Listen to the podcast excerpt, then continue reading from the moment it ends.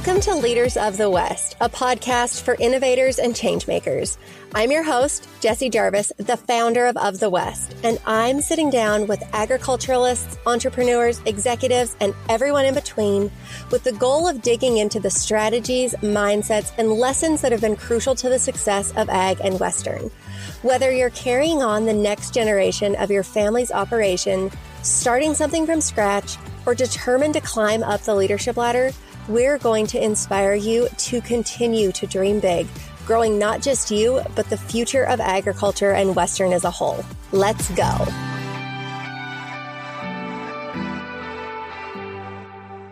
Welcome to today's episode of Leaders of the West. You guys are going to love this episode.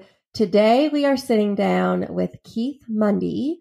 He is somebody that I have known for a very long time and is an inspiration to many in the Western industry. He is a very successful high achiever. He has been at the helm of many Western brands. And today he's going to give us a little bit of insight as to how he has built his reputation as a well respected leader and commonalities that he has really seen across the variety of Western brands that he has been able to be a part of. So thank you so much, Keith. Hey, it's great to be here. Um, you made me sound pretty good there. well, all of it was truth. There was not one single lie. So, to get started, can you tell us a little bit more about yourself and your experience in the Western industry?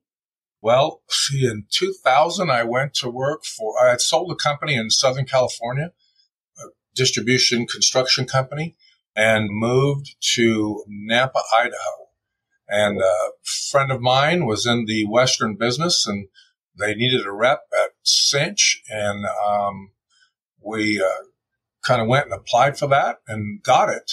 And at the time, the territory wasn't doing very much. Cinch jeans were very expensive and, you know, just hard to, hard to get a foothold in the, in the Pacific Northwest. But, um, you know, right place, right time with the right product. I was very lucky there. And so I was with Cinch for 12 years. And then, you know, Keith Maddox was a great friend of mine, always has been, and he had cancer. And so he needed somebody to kind of help take over here at American Hat Company. And we made a deal. And um, that has been by far the best thing that I've ever done. Keith Maddox has kind of become, well, he, he actually became a mentor. You know, my father died in 1979. So when I was 20, so I kind of always felt like I was on my own, had to figure this thing out. And Keith stepped right in and had just tons of wisdom. I loved his philosophy on things. He uh, was like a lot like my grandfather. My grandfather has saying for everything. And so Keith did too. He could say it in a, in a few words and, you know, you could get the, you get the point across. So American Hat, I've been here since 2011 and uh, it's probably been the greatest ride of my life. That is awesome. So as you mentioned, you have been at the helm of companies like Miller International, which for those of you who may not know, they produce brands such as Cinch, Cruel Girl, Miller Ranch, and a number of other lines. And then obviously now as the president of American Hat, two companies who are without a doubt leaders in the Western industry. So to you, what stands out as some commonalities that successful companies have? Well, the first, the, the first and what I think the most important ingredient is uh, great product. You got to have quality product, great product, and it's uh, you can't sell based on price. You know, you got to sell based on quality. The price you paid is long forgotten if there's no quality there. You know, you buy something and it just doesn't work out, doesn't last. You say, well, I'll never do that again. But if you paid a little bit more and you got something and you really liked it, it's really worked well for you. And, uh, and if the company's ethos aligns with your ethos, with your beliefs and your morals, then um, it's a good fit. So those are the those are the main things. Got to have great quality products, and I like the fact that like Miller. I had an article in my office from the New York Times that said, you know, this uh, small company had taking on, you know, VF Wrangler and uh, the chances of them ever succeeding were minimal. And uh, now the you know the brand's uh, a well respected brand, so great quality product, and we really targeted youth in that deal. So I mean, I can remember when we signed Tuff Cooper over there, and Roy Cooper wanted to come over, and I go, oh no, Roy, you're going to be Wrangler, and he's going to be Cinch. And so that was the contrast that we were actually looking for. And so Wrangler became kind of your father's gene and Cinch became your gene if you were a young person. So let's talk about that strategy really quickly because I don't think that when it comes to, you know, acquiring customers and, and really putting thought into that, a lot of people think about the cost of acquisition when it comes to getting a younger person. So by having that Tuff Cooper at that time, that age range, you then ideally have that customer for life, right? Well, and probably the most important thing that I, I could say that we've done, that we did at Cinch, and then we've done it here at American, was sponsorship of the National High School Rodeo Association, National Junior High School Rodeo Association, and then some of the other youth events. We did Little Britches for a bit, uh, Shawnee, the uh, International Finals Youth Rodeo. But if you think about it, uh, branding is a Western term right? And so as a rancher, you know this. What do you want to do? You want to brand calves. Brand a lot of calves every year. And so that's what we uh, set out to do with high school and junior high school rodeo was to uh, go to those events, be at those events, participate in those events, and brand as many kids as we could, and then let them grow up. And so that's what happened at Cinch, and Cinch is still a sponsor. And then um, when I moved over here, the people at the high school rodeo contacted me and said, man, would you ever want to be a sponsor? And I said, oh, I'd love to. That's best thing I think that we can do. And so it's worked for us uh, here at American as well. So, in addition to having strong business sense, you are known in the Western industry for someone who's a really strong and well respected leader. How have you built your leadership prowess over the years? Wow. Um, I made a lot of mistakes, you know, and I, I, tell people all the time what not to do is just as important as what to do. So you got to kind of figure out what not to do. But I think with people is just doing what you say you're going to do, be fair. And every day, I mean, I'm willing to go do whatever I got to do, whatever it takes. When somebody asks me, what do you do at American Hat Company? I said, whatever it takes. If it takes sweeping the factory floor or cleaning some bathrooms, then, um, you know, I'll do that. And, and I'm not even exaggerating because we have a guy here, a maintenance janitor. And when Rick's not here, that's the first thing I notice in the morning because when I come in, my trash is still full and then the factory floor is not clean. So there's been times that uh, when Rick was out, uh, he had COVID once and, you know, I, do, I would pick up the room and sweep the factory floor. And so I think it's good for employees to see you doing that and go, well, he's not afraid to do it. So why am I, I'm, you know, I have a saying, you know, it all pays the same. So do whatever it takes to get it done, get the job done. Well, and one of the things too that I think about is in our industry, especially, I think that we are fairly decent when it comes to being people who are willing to do anything. That being said, what do you think are areas that we can improve on in that? Well, I think that there's some things that we could probably be a little more sophisticated in when it comes to electronics. And, you know, we were, I think we're, the whole Western industry as a whole was slow to the, you know, websites and shopping carts and those types of things. So uh, we weren't forerunners when it came to that. We kind of were a little bit after the curve, maybe. But I don't, I mean, there's nothing I wouldn't trade this industry for any other industry. And I tell people all the time, I wouldn't hire, if a person walked in and go, well, I have a PhD, or I've got a master's, I got this, I got that. That doesn't mean anything to me. I really could care less. I mean, that might even work against you. I'm looking for somebody who's passionate, passionate about what they do, loves the industry, loves what the cowboy hat stands for, what the great iconic American cowboy, what he means, when you think about all the songs, the movies, the poems, the picture books that all, you know, depict the American cowboy, you gotta, you gotta love that. I had a guy that, uh, was looking at a very upper end hat in Las Vegas one year and he kept coming up to the wall and looking at the hat and then going back to his wife who she never came up close. I think she thought, well, uh, I'll stay back here and he can't convince me. And, um, finally, after about three or four times, and this was like a, you know, $2,800 hat. And the guy was uh, very nicely dressed. And he, and he, I said, what's holding you up? What's the hang up here? And he said, uh, well, be honest with you, I live in New York City. And I said, okay, what does that have to do with anything? He said, ah, I still know if I have permission to wear a cowboy hat. I mean, I don't know, you know, I'm not going to, it's not going to fit. And I said, well, here's the deal. If when you go to your penthouse suite, whatever, he goes, it's not like that. And I said, just, just follow me. I'll exaggerate for the effect. But if when you lay your head on the pillow in your penthouse suite, if you dream of big blue skies and white puffy clouds and wide open spaces, man, you might, you might be a cowboy. And so you don't necessarily have to live it. So it's not about your, your zip code. It's about your state of mind and your state of heart. So if you have that state of mind and state of heart, then welcome.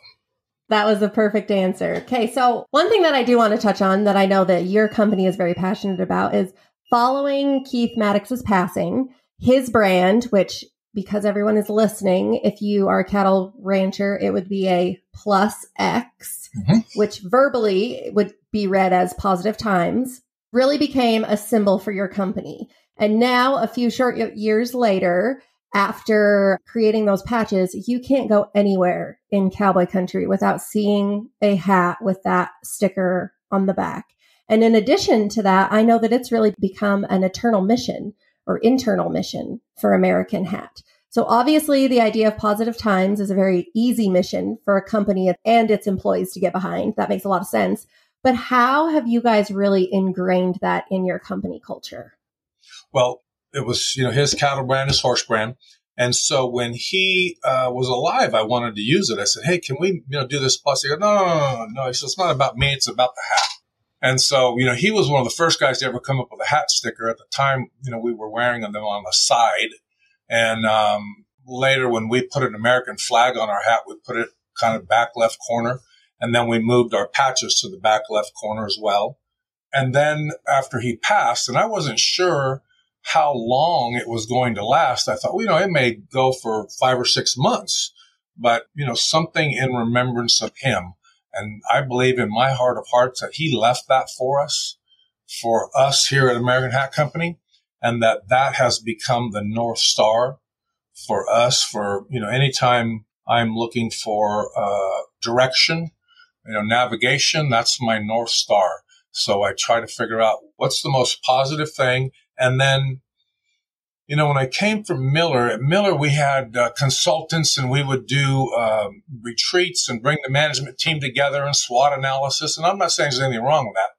But when I got here, Keith goes, we don't do any of that. We're, none of that. He said, my philosophy is pretty simple. He says, we're going to do the right thing. When we're done doing that, we're going to do the next right thing. And then we're going to repeat those steps over and over and over again. And so he boiled it down to something that simple to where when you came to work, you can go, okay, what's the most important thing for me to get done today? And what's the right thing? And he said, you, if you do the right thing, regardless of what the consequences for you are, you're going to be okay. You're going to be okay. It's all going to work out. And I remember there, we had a big customer that wanted us to give them 10X hats, but put 20 X's inside. And Keith said, nope, nope, nope, we're not going to do that. Not, not going to do that. And then we had another customer when we put the American flag pin on the back of the deal, on the back of the hat band. Uh, we had another customer said, well, I, I, don't want them with that flag pin on there. I, I don't, don't, don't want to buy them like that. Keith goes, okay, well, not a problem. We'll, we'll close your account. And the guy goes, oh, I don't want to close the account. I just don't want them with flags. He said, you can't buy, a, you know, a Ram truck without the Ram on it. You can't buy Apple computer without the Apple on it. So you can't buy an American hat without the American flag on it. So he uh, he really wasn't afraid of just hey okay if you don't want that well we may not be for you. Well and you're never wrong to do the right thing. That is a quote that i continuously come back to in life and and i love that that that's something that you guys have really ingrained. So how do you bring the positive times into your company and your employees on the internal side of things? Yeah so we try to make it so it's not just words but it's actions as well and so anytime we deal with anything on the factory floor, then again, I look for the positive in it. And so what are we going to get out of this? What's the positive? What are we going to walk away from here? That's the stuff that we try to do here. We have a saying up on the wall here, good, better, best. Never let it rest until your good is better and your better is best. And so really what that means is every day you're trying to just beat yourself. You're trying to be a little better version of yourself than what you were the day before. So that's uh, up on, that's all over the factory. And then we have the four things we want to accomplish every day. And that's world class product is number one. We're going to give you world class service. Number two, we want to deliver on time, which is impossible at this point in time. And then we want to do it all at a fair price. So not the cheapest price, but a very fair price. So we're not looking to be the cheapest uh, hat company in the world. I'll never forget where I was at Vegas and a lady came and anytime a customer comes to you and go, Hey, show me your cheapest hat. You know, oh, we got problems already because she's, she's buying based on price. So I can show her all the features and benefits and feel this one and feel that one. But if she's fixated on price, hard to, hard to get her off of that. So I show her a hat and it's, you know, it's a, you know, 10X and it's like, would be $400 or something like that. Oh, no, no, I don't want to, that's way too much money. I don't want to spend that for a hat. So I ended up walking her out to the main aisle and Keith was sitting right there. He had just had some treatment on cancer and he wasn't feeling very good, but he just, he didn't miss a day and he was sitting on the edge and he just watched me walk this lady out there. And I said, if you go down this aisle, you know, three or four things, turn right, there'll be a hat company there. And if you go this other way, you go down there, there'll be another one on this other side. And she goes, mm, thank you so much for helping me and pointing me in the right direction. I said, ma'am, it's not going to be hard to find a cheaper hat. The hard part comes when you got to wear it every day. And she took about four steps and stopped, turned around. She said, show me that hat again. And so I showed her the hat and Keith goes, I can't believe you said that. And I didn't say it in an arrogant way, but she was gone. She was done. She was going to go buy a, you know, wool hat somewhere. So it was my last, uh, it just came out, you know, and so he adopted that and he, he liked that saying. And then if we had a retailer, if we were at a, you know, the Dallas market or the uh, Denver market back in those days. And um, we had a retailer goes, well, how much are these going to cost? I mean, what, you know, and I always turned it around on them. I said, they're not going to cost you anything. You're not keeping them, are you? You know, these aren't for you, right? They don't cost you a dime. You're going to make money. You got to think about what you're going to make on every hat, not what it's going to cost you. The right stuff doesn't cost you any money. The wrong stuff costs you money. So you know, and if you're going to sell with your philosophy based on price, eventually you're going to be battling the guy at the carnival, right between the tilt-a-whirl and the cotton candy. Never win that battle. You never win that battle. So if, if price is what you're selling on, I mean, really, you're not selling. You're, you're, you're an order taker. And so, you know, Keith would say all the time, the difference between a, a salesman and an order taker is about 40%. So what tips do you have for managing employees? Well, this is going to sound weird, and uh, hopefully nobody takes it the wrong way, but it's almost the same as raising kids or working with animals, a dog, a horse, or whatever. You know, I try to make the right thing really easy and the wrong thing really hard, but then I try to be very consistent and fair. And if I make a mistake, you know, um, with my kids, I, I, remember there was a couple of times where I uh, probably, you know, gave them too harsh of a punishment and I needed to go back to them and I did. And I went back to them and said, Hey, look, you know, I was pretty upset at the time that we, you know, gave you a, a month's restriction or whatever it was. And, uh, that's probably unrealistic. And that's, but this is my first time being a dad too. So I'm learning. There's not a book. I'm just doing the best I can. And, um, I'm going to change my mind. I'm going to, you know, we're going to cut that down. And by the end of the week, you're sort of, but let's not do that again. You know, if you, if you make the same mistake over and over again, then the consequences get tougher, get tougher. And so one of the things we, that really hurts us is absenteeism. And so when people don't show up, so if I have somebody that sits in a, a key position and let's say they sew um, hat band or you know the sweatband in a hat, and I don't have another person sitting on the bench waiting to take their spot, right? And they, for that day, they don't do, you know, 180 hats. Well, you can just take that 180 times, you know, the average price of the hat, and that's what you didn't get done that day. So you multiply that out, and you, I go with your the days that you've missed. It really uh, affects the company and it affects your fellow employees. So you kind of got to be a team player here if you want to be on the team. But what we did was we went to a point system. So, um, you know, if you unexcused absence is going to cost you a point. If you are late, that's half a point. You got to leave early, that's half a point. And then um, if you get to uh, four points, we're we're usually having a, a, visit. You know, what's the problem? Is there something we can do to help? You know, and if it's a if it's a if it's a single mom who um, you know dealing with a couple of kids at home, we kind of got to understand that. And um, you know, I'm, I don't want to I don't want to you know kick her to the curb, but we may come up with another solution. Okay, maybe I can't have you sit in that spot. You need to be in a spot that you know, if you leave, it's not going to kill us. But if you get to, if you get to five points, then the decision's made. If you get to the four point and we've, you know, had our conversation and you can, you know, come every day for 90 days and not have, then we'll take the point off. So there's, there's a way to get it back. I mean, once you get there, you're not stuck. And so there's a way to get out of it. You just have to do the right thing and the right thing, you know, try to make that easier, and the and the wrong thing we try to make hard. The funny part is, you know, uh, it's true with kids and grandkids. Even my grandkids, you know, my daughter will sometimes. I have a daughter that's a single mom, and she has two two girls, and she'll call and say, "Hey, so and so is doing this or doing that, or can you talk to her on the phone?" Well, I don't raise my voice. I don't believe in screaming or yelling because if you're screaming and yelling, you've lost control. I have a whiteboard right here that says if your emotions go up, your intelligence goes down. So if you get really emotional and you're making emotional decisions, those are typically not going to be great decisions. But if I have to talk to one of the grandkids, I talk to them very quietly. Hey, what's going on? Tell me what's happening. We're going to have to, you're going to have to mind mom. You know that, right? You know, so what I need you to do is you need to go tell mom you're sorry. And um, I need you to do this, this, and this. So, and then there may be something that's very important to them like my grandkids, it's a cell phone and I pay for those. And so if um, things don't go well, if we're not going to follow the rules, then I'm not going to pay for a cell phone. Oh, children and their cell phones, right? That's a, that is a big deal for them. Back to employees. How do you inspire and encourage employees to think bigger and really like ride for the brand?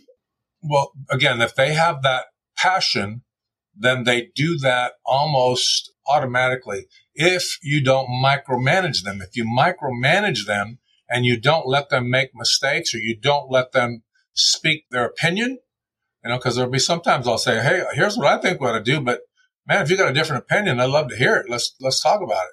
And you got to be willing to say, you know what? I think that's a better idea. Let's go your way. But if they're passionate about what they do, then that's fantastic. And they, they usually walk on water for you and outperform all of your expectations. But you got to realize too, there are people that just want to come to work and get a check and go home. So they don't want to work the same way that you work or the same way that I would work or the same way that, and so they're, you know, and then some of those folks that are very passionate about stuff, they get upset with those guys. They go, well, how come he, that guy doesn't believe the same? Well, he just wants to get a check and go home. This is not his world is not his life. He just, this is a means of, of him feeding his family. And so you got to kind of realize that as well, that not everybody has the same level of passion. And so identify the ones that are passionate and then let those people run with the ball. And then if you, if you just want to be a guy that blocks and tackles, then uh, that's okay too. So, when it comes to hiring, what qualities do you look for in someone and what qualities are an instant turnoff? Passion is number one. I've kind of said that's kind of uh, maybe a little bit redundant, but passion is number one. And then this, the, the turnoff would be the opposite of that, uh, a lackadaisical attitude or an attitude of, well, what's it going to pay? And what's, what, how long do I have to work?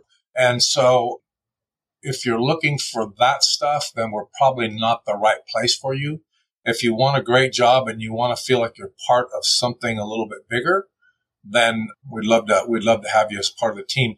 And then, so everybody has a, everybody on the factory floor out here has a goal. They have a goal for the day. We got to give them something to shoot at.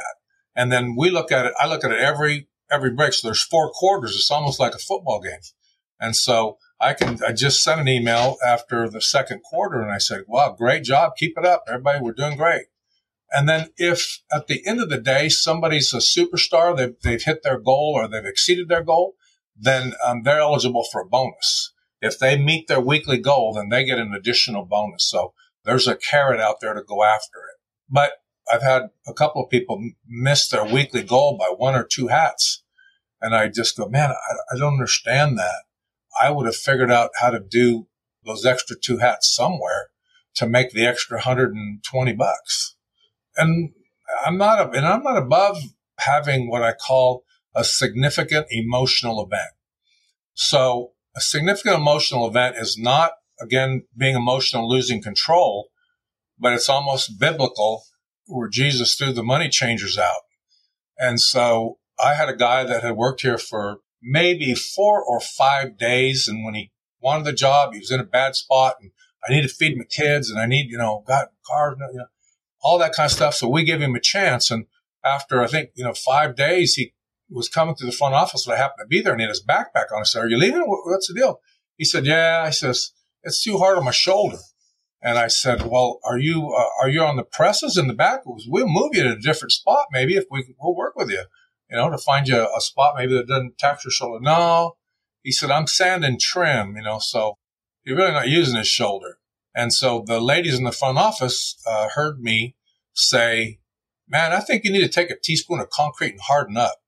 It's hard to come to work every day. It's hard to get up every day and it's hard to do a job and your shoulder may, may get a little tired, but it's hard not to have enough money to be able to feed your kids. It's hard to not have enough money to pay your rent. It's hard to not have a car that runs. You got to choose your hard, you know, pick your hard. So my grandfather used to say to me, take a teaspoon of concrete and harden up. That is that is good advice on that. I think often we probably need to take a teaspoon of concrete and harden up in life. My grandfather was a, but I was picking at a splinter one time on his uh, ranch, and he'd come and said, "What what are you what are you doing?" And I said, "I got a splinter in my hand. I'm trying to get get it out." He says, "You mark it with a red and you get it on Sunday in church. You're on my time right now." So I thought, "Oh, okay, yes, sir." So you know, that just but that mentality is what kind of drives me. And it does with everything that I do. My grandkids were at the house and my wife wasn't feeling good. So I uh, volunteered to make dinner and then to clean up. And so there was dishes in the dishwasher. And I said, my grandkids, I said, oh, you guys sit right there. Uh, they sat at the bar where they could see, I said, you're going to see a, a lesson in efficiency. So the way that I took the dishes out, I put all the same things together on the counter, then put them all away. And then when I loaded the dishwasher, I put all the spoons in one thing, all the forks in another thing, all the knives in another thing. So when I unload it, I just have to grab the whole bundle and put them in the deal. And I said, and I just approach everything like it's a job, like you were paying me to do it. And I, how can I, how efficient can I be? So then a couple of days later, my wife sends me a thing on Instagram that said, uh, when one spouse loads the uh, dishwasher like the uh, guy making a Swiss watch, and the other one is like a, a raccoon on crack. So that's you know because the grandkids, my wife could hear him saying, "Well, that's not how Gammy does it." Well, well that isn't know how Gammy does it. And I said, "I know that's not how Gammy does it." Yeah. Oh man, that's that's hilarious. Sorry, I got get on tangent there. No, that's perfect.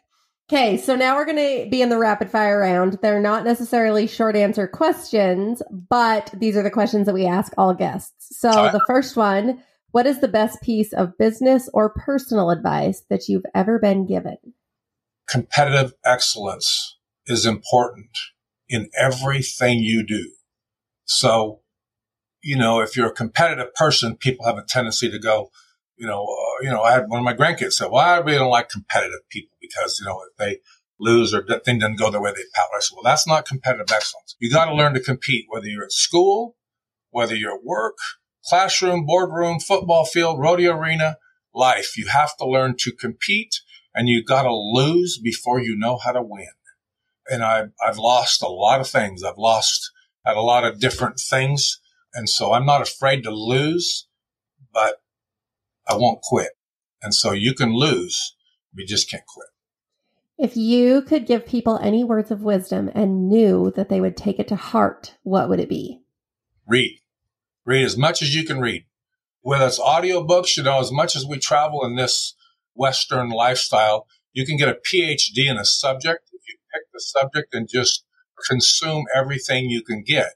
The opportunity for stuff out there with YouTube and, you know, audio books, uh, and then physical books or books on your iPad. Read. If you choose not to read, you have no distinct advantage over the person who cannot read. So the more you read, the more it, you know, stimulates your brain and you're going to think about things or maybe look at things a little bit different, have a different uh, viewpoint.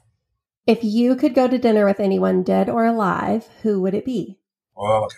Well, that'd probably be Keith Maddox at this point. You know, my, I could, could have said my father. My, my father died in 1979, so it would take a lot of time to catch up there. Um, with Keith Maddox, I would want to get his feedback, you know, and see what do you, what do you think about this? What do you think about that? We're, you know, we're headed here. We're going there. We're doing this. But also maybe that's selfish as well, because there's many times I wish that he could see where we're at and what we're doing. But maybe that's for me, not necessarily for him, because I wanted to um, make him proud, make him happy. And uh, he always, you know, when you work for somebody and um, you're talking to him on the phone, and I uh, probably about four or five years in, he ended every conversation. He said, I love you and I'm glad you're there. And he was roping maybe in Arizona or doing something. And, um, and then I got to the point where I was comfortable saying, I love you too. And he taught me that. That's important. Oh, it absolutely is. And having a relationship with somebody like that, I mean, it's not often that people get that in business. And I think that you, the two Keiths, were lucky to have had that. And I know that he has made a big impact on you. Okay, what is one quote that you lead your life by? I have it on the inside of my forearm. Um, I had it put there in ink. And it says, if you're not living on the edge, you're taking up too much room. And then it says, hack king plus X. Keith would say that a lot. You know, we got to get out on the edge. The edge is where the fruit is. The edges, you know, you don't want to take silly chances, but if you're going to hang on to the trunk, you're going to die in your comfort zone. So the fruit, you got to get on the limb a little bit. And that's where it's at. If you're not living on the edge, you're taking up too much room. Man, I think I might need I might need that quote on my life. By nature, I'm not necessarily a risk taker, but I will say so far in this podcast journey, a lot of our episodes have alluded to the importance of taking risk, which is something that I know I obviously need to be better at. But I know a lot of listeners out there probably feel that same way that there may be a risk adverse. So I think that that one is really going to resonate with some people. Yeah, you can't. I mean, because calculated risk. I'm not just saying risk at all. You don't want to. You don't want to be. You know, I bet at all but um, you have to take some calculated risk. You have to take some chances. If you don't, then you know there's not going to be any any big reward either. Well, Keith, thank you so much for taking time today to sit down with us. And if you guys aren't already, I highly encourage you to go follow American Hat Company on social. If you are at an event where they are set up, go seek out their booth. And then maybe you'll get to meet Keith because he goes out quite often um, and he's always in Vegas. So if you will be in Vegas for the NFR, I know that you can at least stop and tip your hat to him and his wisdom today. And if this is an episode that you got something out of, which hopefully it is, I know that I did, it could be for others too. So help us spread the word by taking a screenshot, sharing it in your stories, tagging American Hat, tagging Of the West and if you know of somebody who could maybe use a little of this inspiration in their life, please make sure to send it their way. And with that, we will see you guys next week. If you loved this episode, do us a favor and share it with someone else who might find just as much value in it as you did. We're on a mission to continue to grow and strengthen the future of agriculture and Western industries, and you spreading the word helps us make more of a positive impact. It also makes a big difference when you take a minute to go rate and review the show. We can't thank you enough for listening, for sharing, and for loving Ag and Western as much as we do. We'll see you back here for our next episode.